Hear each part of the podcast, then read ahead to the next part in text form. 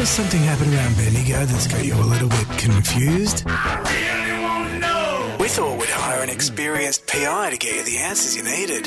Unfortunately, that's not in the budget, so these guys will have to do. Well, who are you? This is Cogho and Mandy on the case.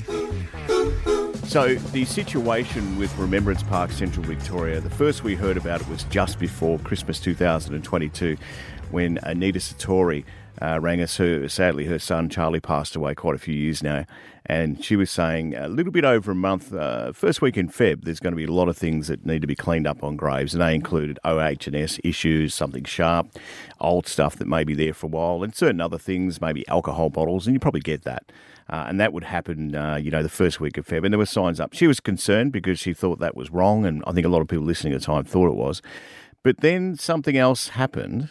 Well, Cogs, for people that don't know the situation, what actually did happen with the cemeteries? Well, they did it early. Uh, they unfortunately went along, and you know the dates that were on the on the board actually said you know a certain date, but they decided to go a couple of weeks early. So they got rid of stuff from people's graves, etc., loved ones earlier. So as you can understand, that was a mess. Without notification? Well, it wasn't there to be. No one saw it. The, the date was say Feb six, and they started a couple of weeks before that. Wow. So once people realised what was going on, of course, there was lots of noise, lots of anger. Um, well, the list goes on. The CEO at the time was stood down. Uh, for that situation, there was a, an investigation into what happened. That was last night at Latrobe Arts Precinct. I was there, and uh, I can tell you that they aren't they are not going to publish that or make it public.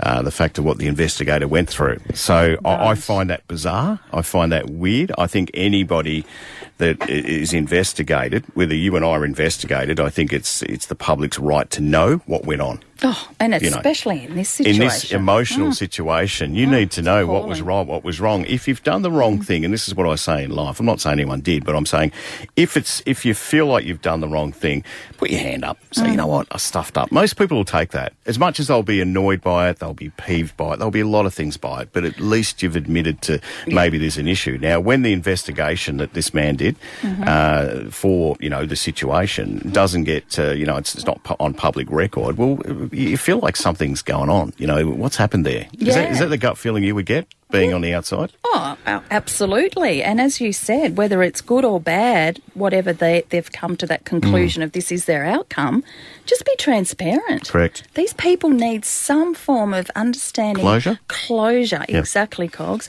on that situation that should never have occurred but give them some respect back surely that's it's not that hard to show respect by an answer We, you and I had a conversation completely different to this one just off air before, and it was about the fact that these days um, people feel, you know, particularly in certain jobs, they you feel like they're detached. From human life, like as in empathy wise, they like go, oh well, that's not happened to me, so stiff poo, off we go. But I just uh, look, I think if you're any in any of those roles, whether you're on a board or you know you're in charge or whatever, and cemeteries top of the list. Let's face it, we've all got loved ones in cemeteries right around, not just in Bendigo, but right around the place, We do. Heathcote, Shepherd, and you name it. We do. I mean, if you if you don't, if you, if you lack empathy, even a little bit in those roles, get out. Don't be part of it. And I mean a board as well. Do not be part of it because any spoken, any dis, any decision you make or rule you make or Yep. you say you didn't follow this or that's not, Yep. it, it sits with you. Absolutely You can't sit over there and say, well, you know, I didn't. Can't keep no, no, no. handballing, That's no. Mm-hmm. exactly right. So, yeah, I would like to see the investigation that was taking place into that situation for everyone to look at. And you can make up your own mind. But at the moment, There's two things with that. They're not disclosing what went on. Not and to the also, public. Yeah, and the they're public. also not disclosing their reasoning. What, Mm, no. What are they saying? Well, they don't Why want to talk they- to me because I'm clearly offside because uh, I'll ask questions that no one wants to, they don't want to answer. With for what I thought. thousands of others, of course. Yeah. But yeah, um, did they say why they won't divulge?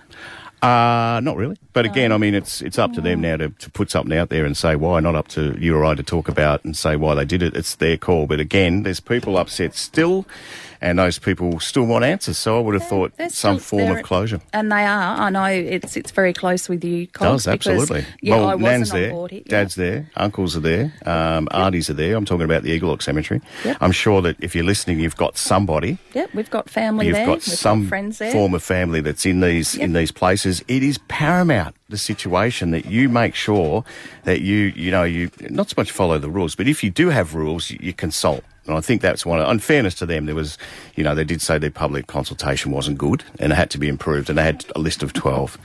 So yeah, that's right. I mean, it's again, it's one of those Yeah, things no that you know, brainer. and, and this is not just for this group. This is for every government group who mm. thinks that, oh well, you know, I've got a job, uh, and this is what I do, and and you say you nod your head. No, no, no. Sorry, it mm. doesn't work like that. You might think it does, but it doesn't. There's mm. people involved.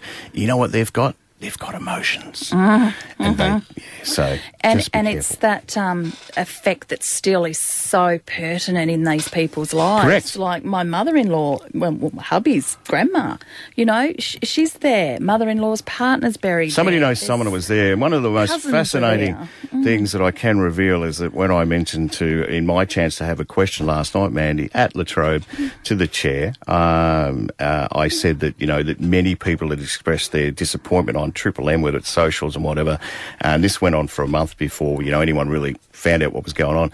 And the lady said, I don't listen to Triple M. Well, you know what? Oh. Thousands of others do. Okay, so you oh. would have found out some. I don't care whether you don't listen to this station. What I do care mm-hmm. about is people's emotions, and that is the most important And thing you show empathy as a broadcaster and we care. and as a person.